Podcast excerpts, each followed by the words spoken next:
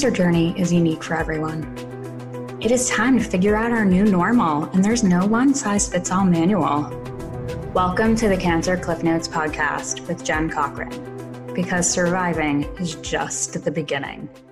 Welcome to episode six. I'm Jen Cochran. My guest this week is an entrepreneur and ruby ribbon stylist by day and by night, as well as a wife and full time mother to a 15 year old daughter and 18 year old son. Andrea Levy Itkin also conquered cancer.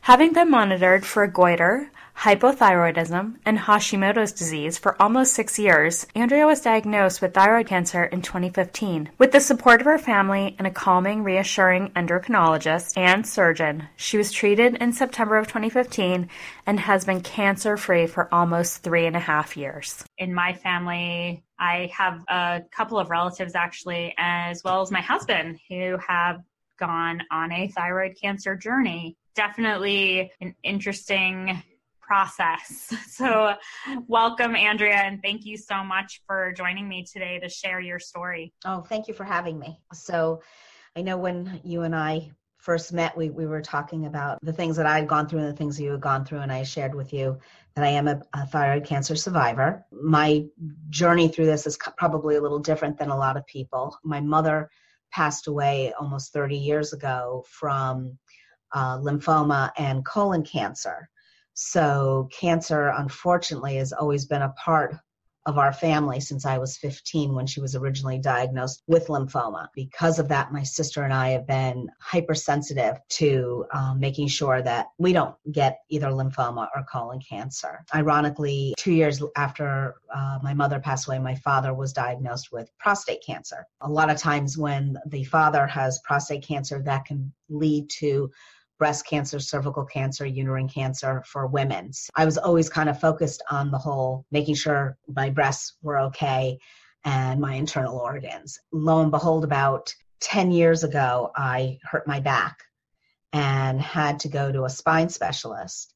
They did an MRI, and when he was going over the MRI with me, he was showing me what the issue was in my spine. And then he said to me, um, Okay, we're done with that. Now I need to talk to you about your thyroid. And I, I looked at him. I said, you know, what are you what are you talking about? And he showed me on the MRI my thyroid, and he said, you know, this should be more of a butterfly looking, you know, gland, and what it, it looks like on you is a seahorse.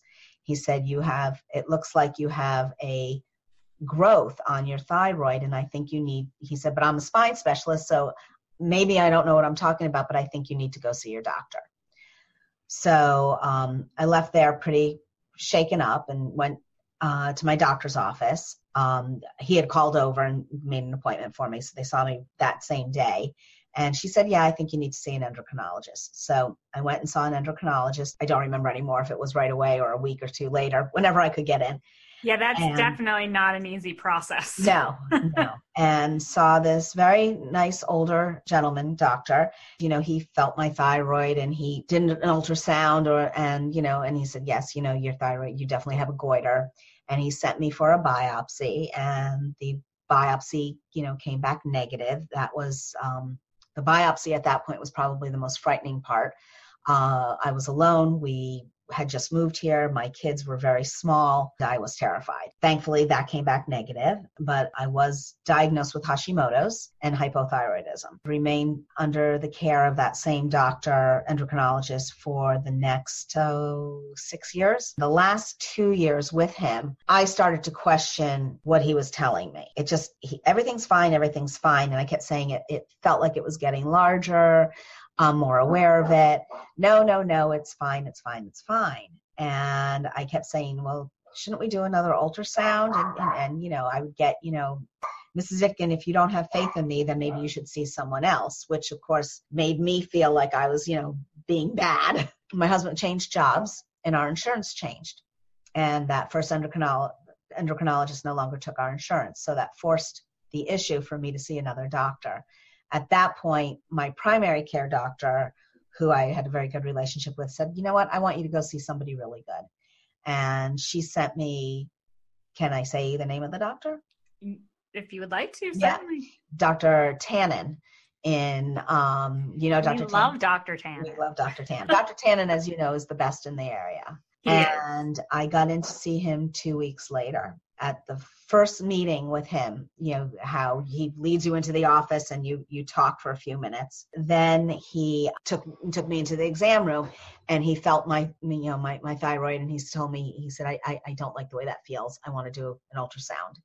And he did an ultrasound and he looked at me and said i, I don't like the way it looks. I want you to have a, a biopsy as soon as possible. And i said well like in the next month? And he said no within the next couple of days and I said, How concerned are you? He's, I said, You know, how concerned are you? And he said, Extremely. So, having just met this guy, you know, five minutes earlier, that's a little scary. Got an appointment for the needle biopsy. Ironically, it was the same radiologist performing it that had performed it at that point. It was now seven years earlier, I guess, seven, eight years earlier. I kind of knew the process. My husband was with me. They drew the fluid and said, okay, we're going to go, you know, analyze it and we'll be back in a little bit.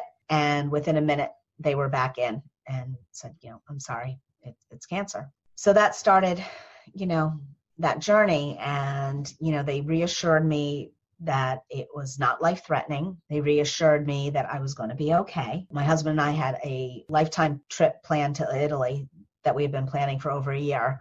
Uh, for my 50th birthday, and I was ready to cancel it. And they said, No, don't cancel it. Go because A, we can't get you in for surgery, and B, there's no reason for you not to. Unfortunately, that doesn't account for the mental capacity that, Absolutely. you know, as you're walking through Italy going, is this going to be my only opportunity because I'm going to be dead soon? Or, you know, it's hard to really relax once you know that that's in your body. Yeah. And the word cancer on its face is very very scary. Very scary especially we all come to it from our own perspective and your perspective was quite frightening. Mm-hmm. as you were were sharing your family history in the beginning yeah. the thing that came up for me was how amazing is it the advances that have happened in managing all those types of cancers. Yes. it's so different now than it was back in that time. Right.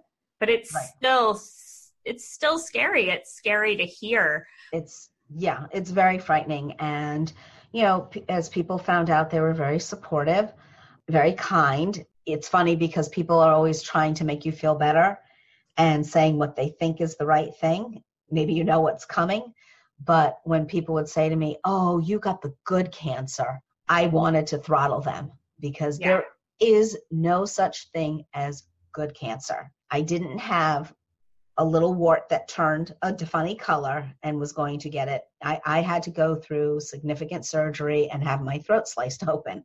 And there are chances that, I mean, they're slim, but you could lose your voice. Yes. There, there are there are lots of dangerous things that could happen. But I got put in touch with a phenomenal surgeon, although I think I drove him a little crazy.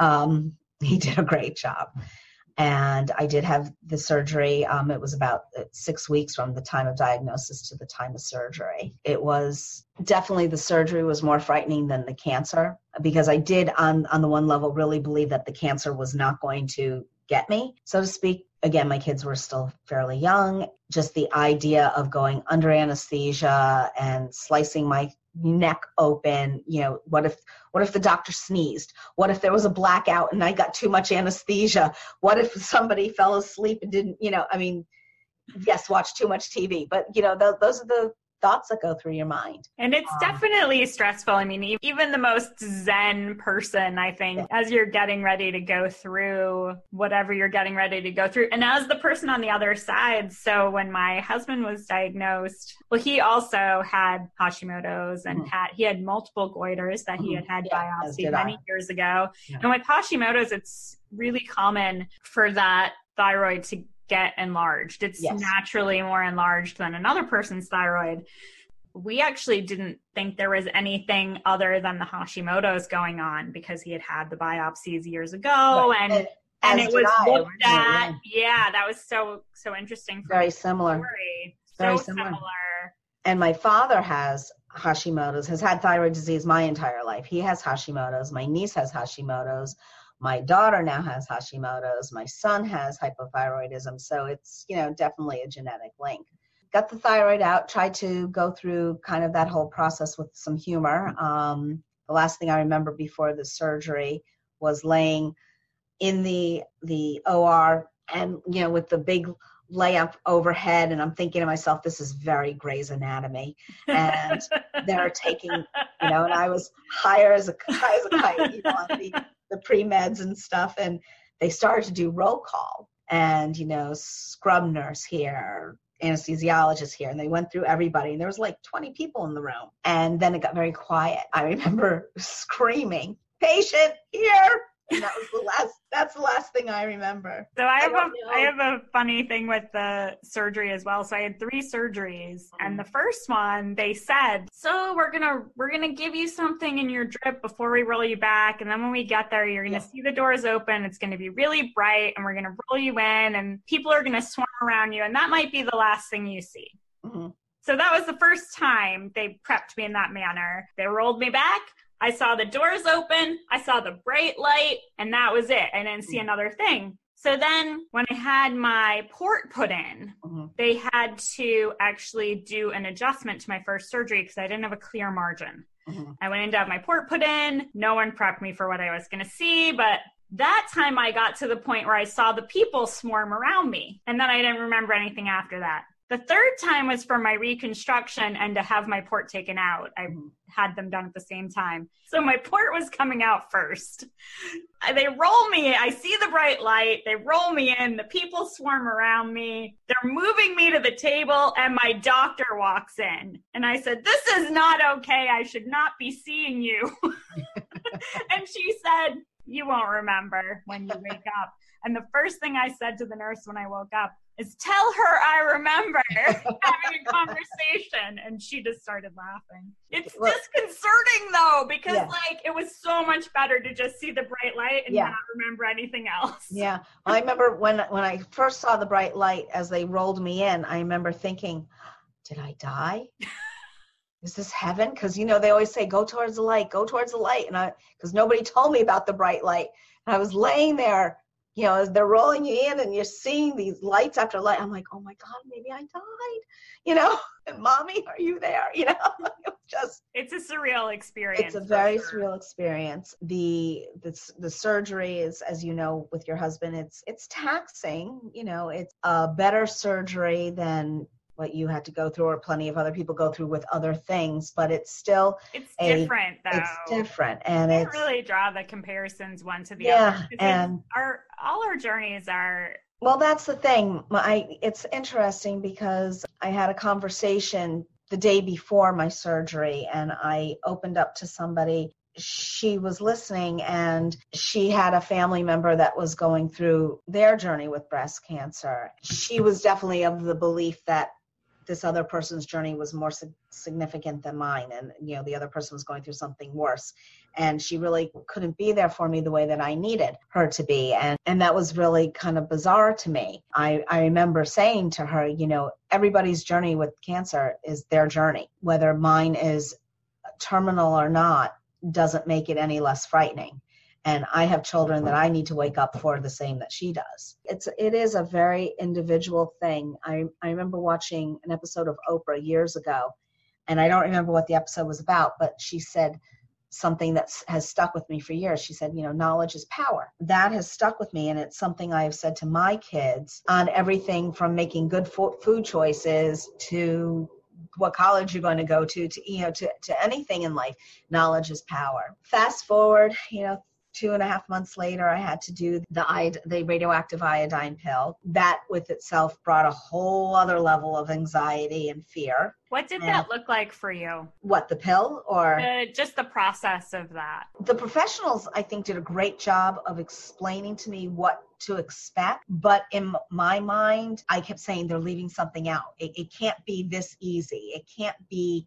this simple Oh, I don't know that it's necessarily easy. It's very right. straightforward. Yes, very did straightforward. You, did you do the three week iodine fast? Yeah, well, yeah. Over Halloween, no less. Oh, dear. Fun because I wanted everything done prior to Thanksgiving. Yeah. But but yeah, no, easy in the sense that I didn't have to go and get chemotherapy. I didn't have to go get a port put in. You know, the the, the process is it's not a, a difficult it's not a difficult process.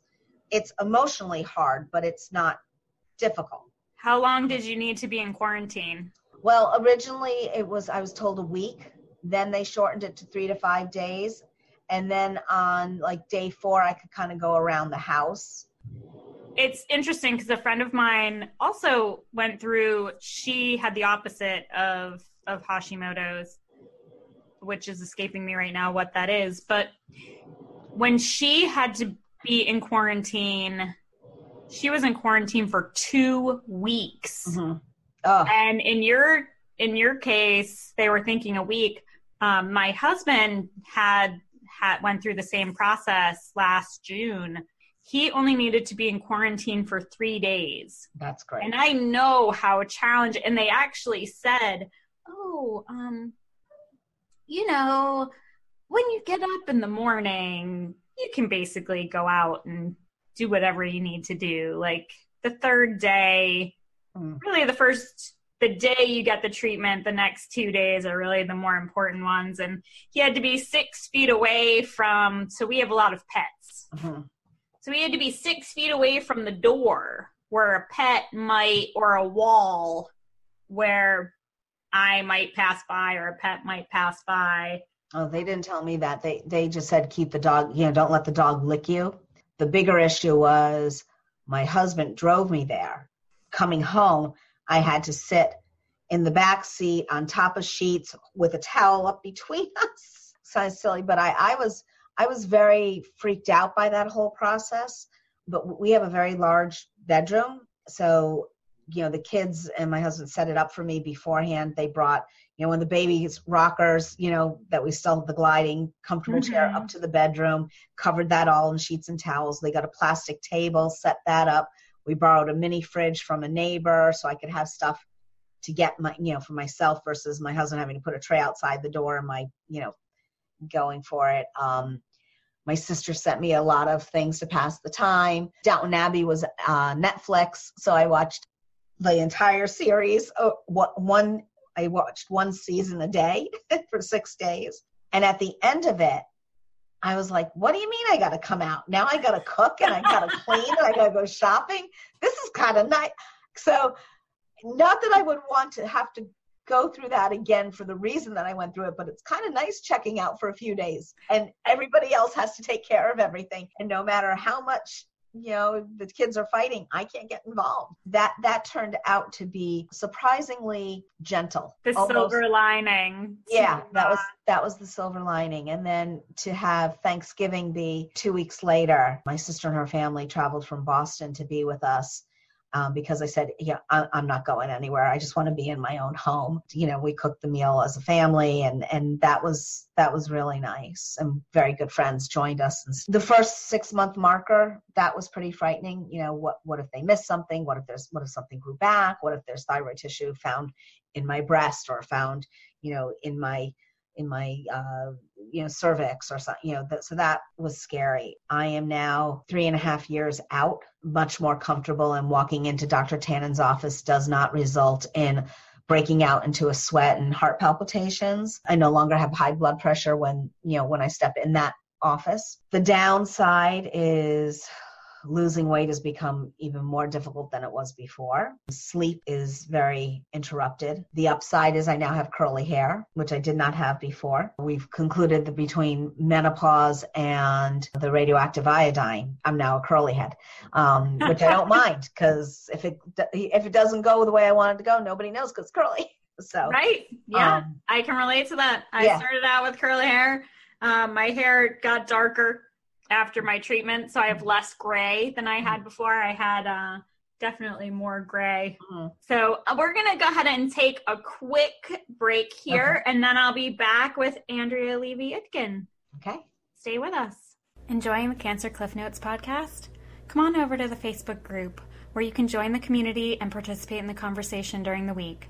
I hope to see you there. Now back to the show. Welcome back. I'm here with Andrea Levy Itkin, and we are talking about her thyroid cancer journey. One of the very interesting things, and one of the, my core reasons for doing this podcast, is I think, in as much as we're all different, even with the same cancer, our bodies are different and process things differently. Across all cancers, there's different threads of consistency that I hear coming up with people. And one of the things I noticed in my journey was the relationships and how people that I thought might show up didn't show up, and how other people who I would never have imagined would show up mm-hmm. just were so strong in how mm-hmm. they showed up. And you had sort of alluded to that earlier yeah. in talking about your your friend comparing it to someone else. And i think even within breast cancer there's people who are fortunate enough to have early detection and be able to have surgery. And not that the surgery is insignificant at all. I've had many surgeries myself but just that whole component of they didn't have to do chemo or they didn't have to do radiation or we have all these choices in the spectrum and it looks different for absolutely everyone. And at the same time time, everyone has an opinion. Oh, yeah and in a lot of cases not based on anything. Yeah. So that's a curious thing to navigate. People hear me say very frequently that i spent more time propping up other people and making them feel better about my journey than than i actually did focusing on my own journey uh-huh. which is a curious thing as well. Yeah. It was it was important for me to support my children because they're children. Yeah and my husband was was very present and very there for me, but he's quiet and kind of stoic. He did all the right things. He didn't say a lot, which we had a conversation about afterwards. And he felt, you know, like I had slapped him across the face because I, I said, you know, it didn't feel like you were really there some of the times. And he's like, how can you say that? I was, I, I went to every appointment. And, you know, it's the nature versus nurture thing, it's the emotional versus the physical. He absolutely took incredible care of me and of the kids. And he was there for me in the way that he could be there for me. You know, people aren't always there for you in the way that you want them to be. And then, like you said, there are people that completely, you had no clue these people were going to show up, you know, and then there are people that I thought would be so front and center and I never heard from. You know, the, one of the nicest things is one of our neighbors who I'm casually friendly with at the time arranged for a group of moms that we all know each other. I wouldn't say I was great friends with any of them, but friendly and certainly at the bus stop for many years they they arranged something and they called Stuart to make sure I could come out of the bedroom even though I couldn't come to them. And they all met at this woman's house. They made me homemade get well cards like kids do with a lot of wine. I did not get to partake in the wine. And then they came quiet. I mean, I was upstairs in the bedroom behind a closed door, so I didn't even know anybody was there. Stuart said, you know, you really need to stretch your legs. Why don't you just come to the top of the stairs? You know, get get you out of that room, get a little fresh air. When I came to the top of the stairs, they were all in our front hall and they serenaded me. Oh, that's so, so that sweet. Was, that was really sweet and brought me, you know, flowers and cards and candy and stuff. So that that was really, really, really touching. Another neighbor set up a meal chain yep. and coordinated it between my neighborhood and my tennis team. So for two and a half weeks we had meals delivered every day. So my husband didn't have to play, you know, mother, father, and cook. That was really nice. And those were all really unexpected. And my tennis team brought me presents and called and texted and, and that was all, you know, very, very unexpected and, and very that's very nice. You know, after the surgery, I couldn't drive for, I think it was two weeks I wasn't allowed to drive. My son is a performer, and one of the other moms who has a daughter that performed with him, who I barely knew, said, Do you need me to take you anywhere? Do you need a ride? And ended up, she took me to get my hair cut. Nobody else was around. I thought, okay, she said she wanted to help. So I called and said, You know, I hate to ask you this, but, and she said, I'll, I'll be there tomorrow at two. Spent her afternoon carting me up to Ashburn and back. So, you know, people, I've learned from that from my journey that when people offer to do something that you have to take them at face value and you have to if somebody offers something and it was not a sincere offer shame on them. Now i'm going to take them up on it well, and I think it's our instinct to not be a bother. We yeah. don't want to be a bother. We have a real challenge, I think, in society right now, doing it on our own, mm-hmm. not needing other people. I really hope to highlight the message other people is really where it's at. Even in the communication lesson of how we ask for what we need, mm-hmm. we're not good at receiving help. Exactly. We're not good at saying, I need help with X. Yeah. Even in terms of food. Yep. The way that you talked about that, you were like, oh, it was great because my husband didn't have to do it. It was Yeah, right. more about being for your husband and your kids, but it really was for you. What did Hillary Clinton say? It takes a village, you know, and it does. And it's not just about raising kids and it's not just about, you know, when somebody has surgery or life, it takes, it takes a village. You know, people help and you got to let them. Absolutely. It's so important to allow ourselves to be open to receive what people offer. One of the things that I'm getting ready to post in the podcast Facebook page as a download is a list of ideas how to give and receive help. Mm-hmm. Um, everything from I saw your your dog walking around there. I needed someone to take the dogs out in the middle of the day Mm-hmm. because my husband was working. He wasn't close. A neighbor worked close to the house and came home for lunch every day, would stop by and take the dogs out in the yard for Mhm. two minutes to give them a break during the day so that I didn't. It was July, it was hot, it was Mhm. 100 degrees outside. I was wrapped in bandages for the first several days. I wasn't able to walk them on a leash. And just having that need met was such a blessing Oh, yeah. Often people will say, Let me know if I can help you. And we don't know what is beneficial. hmm So having just some ideas. Right. And I absolutely love that your girlfriends made you cards and Yeah. Came over and sang to you. Like that's that's so unique and amazing. I love that. Yeah. Just that really community and that support. I also think that when we go on these journeys, it's a lesson in communication as well. One of my friends calls it the cancer card. She can be more bold in what she Mhm. says because she's been through this cancer journey. Yep. So, and I was talking with another survivor earlier and she said her husband says she has a much higher BS meter. She detects it really quickly and doesn't put up with it. Detects it and dismisses it. Yeah. I, I would say the same thing. I think I'm a little bolder and a little less of a pushover now. Cancer is a slap across the face. And one of my friends said to me recently about something completely different. When God is sending you a message that things need to change, He sends you a message. And if you don't receive it, He sends you another message a little bit louder. And then He sends it another little bit louder. So I think cancer is about as loud as it can get.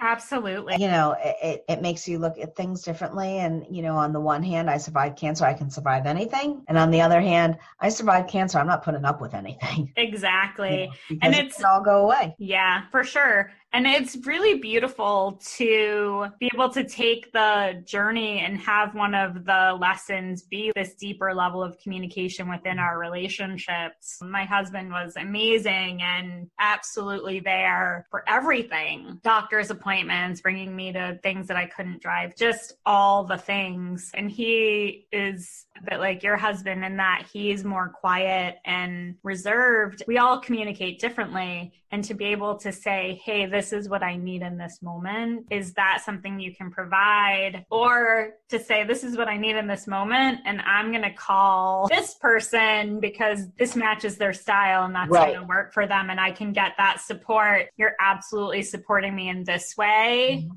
and that's beautiful and appreciated and i'm going to get this little bit of support over here in this way for which kind of speaks to everybody's need Right. but also gives you an opportunity to tap into oh how can how can we deepen that relationship and communication right because a lot of times we're just in it. and we're in the day to day and we're humans. Yep. We're fortunate. We are in our strengths a lot. I had a friend one day say, oh, My wife's driving me crazy. I'm home alone all day because he works from home. Mhm. And he's like, and then she comes home and I'm trying to tell her stuff and she doesn't hear me. And I said, you know, we're a lot alike, aren't we? Very extroverted. You know, we talk our stuff out. That I bet your wife's a lot like my husband. And they're out with people all day long. And then they come home and they don't want to people anymore. Mhm. And what do we do? We like barrage them with the 800 things that have been going on in our day and it's so fabulous and and they're not hearing us because they stopped peopling 20 minutes ago and they're not available. Right. right. And there have been so many times where my husband comes in and I'm like, blah, blah, blah, and then I just walk away. Yeah. And I don't think anything of it other than, oh, yeah, I'm trying to tell him my thing and he's not peopling right now. Yeah. Like I just accept that for that's that's is. my husband too. And it was so funny because as I was making that example to him, he sort of my friend sort of like dropped his head and was like, you know, I've been married to her for 25 years and I never thought of it that way. Yep. And I was like, we're just different. Like we just have different styles and different needs. I was so just walk away because she didn't hear you. Like she's not going to be offended. She wasn't mm. listening. Don't be offended. It wasn't intentional. Right. And then just come back later and be like, "Hey, are, I want to tell you this cool thing. Are you like peopling now?" but if we can open up other means of communication, there's so many like little nugget of, yes. of beauty and learning that come unexpectedly yeah. come out of our journey. True. Very true. So you were sharing something with me earlier. I really loved. You were sharing I think it was today even that you were out to lunch with some friends and this part of your journey was something that they weren't aware of about right. you. Right. Yeah. Breakfast. Yeah. Yeah. So it was, it was eye opening when I, they said, you know, what are you doing later today? And I told them and they said, well, why, are, why is she interviewing you? And I said, well, since, you know, I'm a thyroid cancer survivor. And, and they, all five of them were like, what are you talking about? They had no idea and it surprised me that I hadn't mentioned it before. So it kind of showed me that I've grown past. I, I don't want to say victim because I never, I don't think I ever presented like a victim, but that it's it's no longer the first chapter of my story or the current chapter of my story. I guess that's the best way of putting it. You know, it's now in the middle of the book. Absolutely. I love that. That's beautiful. I love for you to share how people can connect with you. They can reach me through email at Andrea at Itkin, I-T-K-I-N dash mail dot com andrea at itkin mail.com or on my cell phone which is 603 689 3858 or they can always go on my website, which is rubyribbon.com forward slash Andrea Levy Itkin, all one word. And uh, Andrea, A N D R E A L E V Y I T K I N. Awesome. Thank you so much for being here with me oh, today. You're welcome. So Thank you. you. Thank you for, for having me, and I hope everybody enjoys the rest of their day and their journey. If I can be of help, I'm, I would be more than happy to, to do so. Thanks to Andrea for sharing her story today. I love that idea that knowledge is power. I'm definitely a gatherer of knowledge. This week's Personal Consciousness Minute has to do with knowledge and how we communicate what we need. We all have different styles and communication preferences, which can create challenging situations, often without realizing why. In order to get what we need, we have to ask. My challenge for this week is to ask for help. As a society, we've become overly reliant on independence. The reality is, we're healthier when we have the village Andrea referred to. What is one thing that you could use help with to lighten your load? Now go and ask for it. This communication thing seems really straightforward, when really it can be pretty complex. I would love for you to share your thoughts on how it felt to ask for support over in the Cancer Cliff Notes Facebook group. Join me next week when I'll be talking with the extraordinary Elaine Gibson. Thanks for listening and have a great week.